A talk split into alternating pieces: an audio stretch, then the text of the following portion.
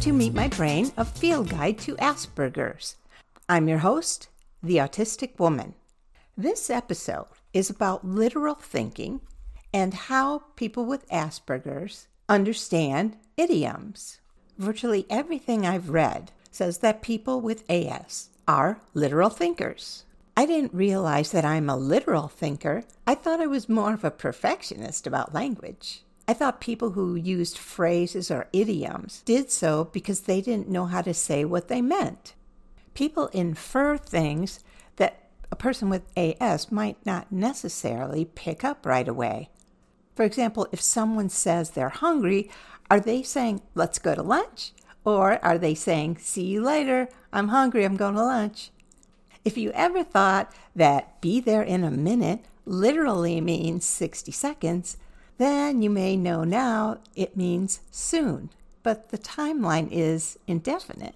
So does it mean now? Does it mean in 10 minutes? Does it mean whenever I get around to it? Do I try to find something to do during that so called minute in case it means 15? Or do I just sit there and hope it means 60 seconds? Literal means we can't read between the lines or interpret things we find to be vague. We're literally interpreting life. One of the things I heard is that using things like idioms is more efficient. The frustration for me is why don't people just say what they mean? Why aren't we already doing that? Someone I know said to me recently, the truth, the whole truth, and nothing but the truth is rather redundant. And that's occurred to me as well. She said, Doesn't the truth mean enough? Absolutely. So here are a few idioms that you can't take literally, and yet you can't figure out or deduce what they mean merely by the words. In essence, the meaning is implied.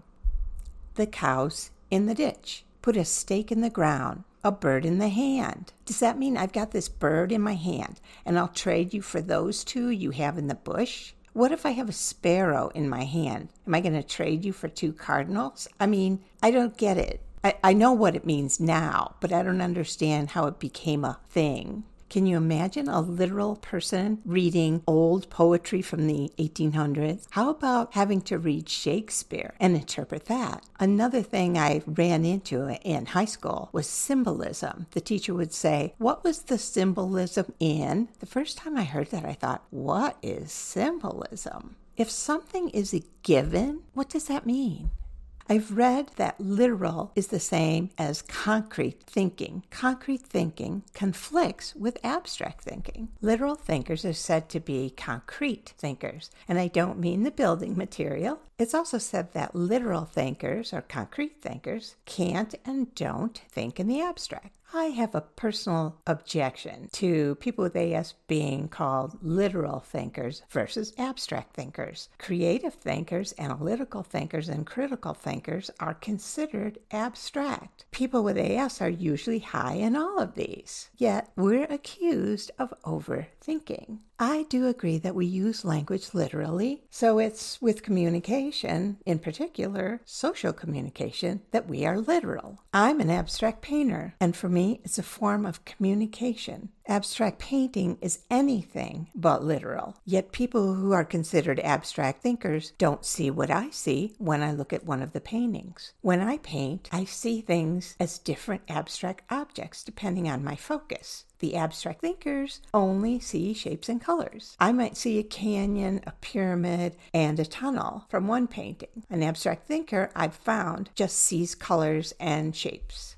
Yes, AS can seem contradictory. A visual thinker is a literal thinker like this. In our communication, if someone says bird in the hand, we might see it literally. We're choosing from thousands of images of birds, of bushes, of hands. We know people use these phrases and they are not literal. And from a visual thinker's point of view, what about a picture is worth a thousand words? Hmm. Just for fun, here are a few more idioms. Blessing in disguise. Chip on his shoulder. Missed the boat. The straw that broke the camel's back. Under the weather. Wrap my head around it costs an arm and a leg. And I think that even literal people understand that this isn't necessarily meant literally. Certainly, after the first few times we hear it, we get it. My grandmother used to say in Polish, I hope you get kicked by a duck And I was like, What? Why is that an insult? And she said, Because I hope you're so small or you go so low in life that a duck could kick you. In essence, a duck could reach you to kick you.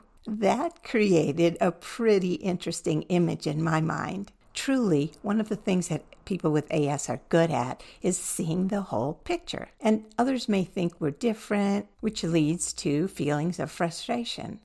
When I found out about AS and started to learn about it, I figured out that the feeling of panic I had and some of my mistakes were due to misunderstanding and assuming because others expected me to. Now, after these many years, I practice saying, Can you give me more details? When do you need it by? I want to make sure I do this right, so do I? At one job I had, I needed an okay on something, so I asked my boss. My boss said, Ask his boss. How would I do that? I asked him. After all, I was thinking, there is a chain of command. Well, I realized from past mistakes that I needed more information. What do I do with the letter? I said to him, and he looked shocked. So I went on, Do I give it to you or. So, as a person with AS, I listen to the words for the purpose of forming a picture in my mind. Taking the sentence as a whole doesn't help because I still form that picture. And then I try to relate the picture to the subject, which can have hysterical results. Keep your eye on the ball. You're in the doghouse. I've always wondered why that's a bad place. The ball is in your court. That one is kind of funny because I always picture a ball in a tennis court. It's kind of just laying there. And I'm, well, I know what it means now, but I still have that picture. Don't judge a book. As the crow flies, does anyone know how the crow flies or where? Take a rain check. Hmm, bless your heart. That's one of my favorites. It's raining cats and dogs. And I used to say, don't step in a poodle. Cat got your tongue? We're told that we lack a theory of mind which in itself is a vague phrase. Apparently, it means we don't have the ability to recognize that other people think differently and that we have a restricted view of the world. First, others apparently don't have a theory of mind either because they don't know what we are thinking, if that's the definition. They need idioms instead of speaking directly. So look these up and then maybe you'll understand. Here's a few that I checked a perfect storm. That means the worst possible situation. He who laughs last laughs best means I'll get you back for what you did. Get me back? Go down in flames means to fail spectacularly. He's off his rocker. He's irrational. And I just can't stop yet. Here's an explanation I read recently about concrete, in other words, literal thinkers versus abstract. A concrete thinker can think about a dog. An abstract thinker can think about dogs in general. What about our visual minds? When I hear the word dog, my mind goes through a stream of visual information showing me one type of dog after the other. Am I thinking about dogs in general? I say I am. Though consider that we could be looking for a dog in our minds in order to form a concrete picture. In doing so, are we thinking in the abstract? Is my pondering this due to concrete thinking? Is it possible for a concrete or literal thinker to think in the abstract? I think you'll like this. One source I read said, Concrete reasoning provides the solid foundation upon which abstract reasoning can be built. As I've heard idioms over the years, I have come to understand how they are used and what they mean. Being a visual thinker, if you say the ball is in your court, I will still see a tennis ball bouncing onto a tennis court, as I've said. At the same time, I know it means it's your turn to make a move and to be responsible. So the debate continues. And I know there are people who maybe always take things literally. I've come to understand some of the ways people use language that is different from how I use it, or maybe just it's not literal as I'd feel comfortable with. And as a lawyer and a judge, it's necessary for me to use language precisely.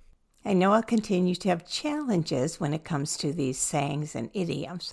For me, a glass will never be half empty. It's not possible. Well, now you have something to literally think about. If you have some favorite idioms or phrases, contact me on Twitter.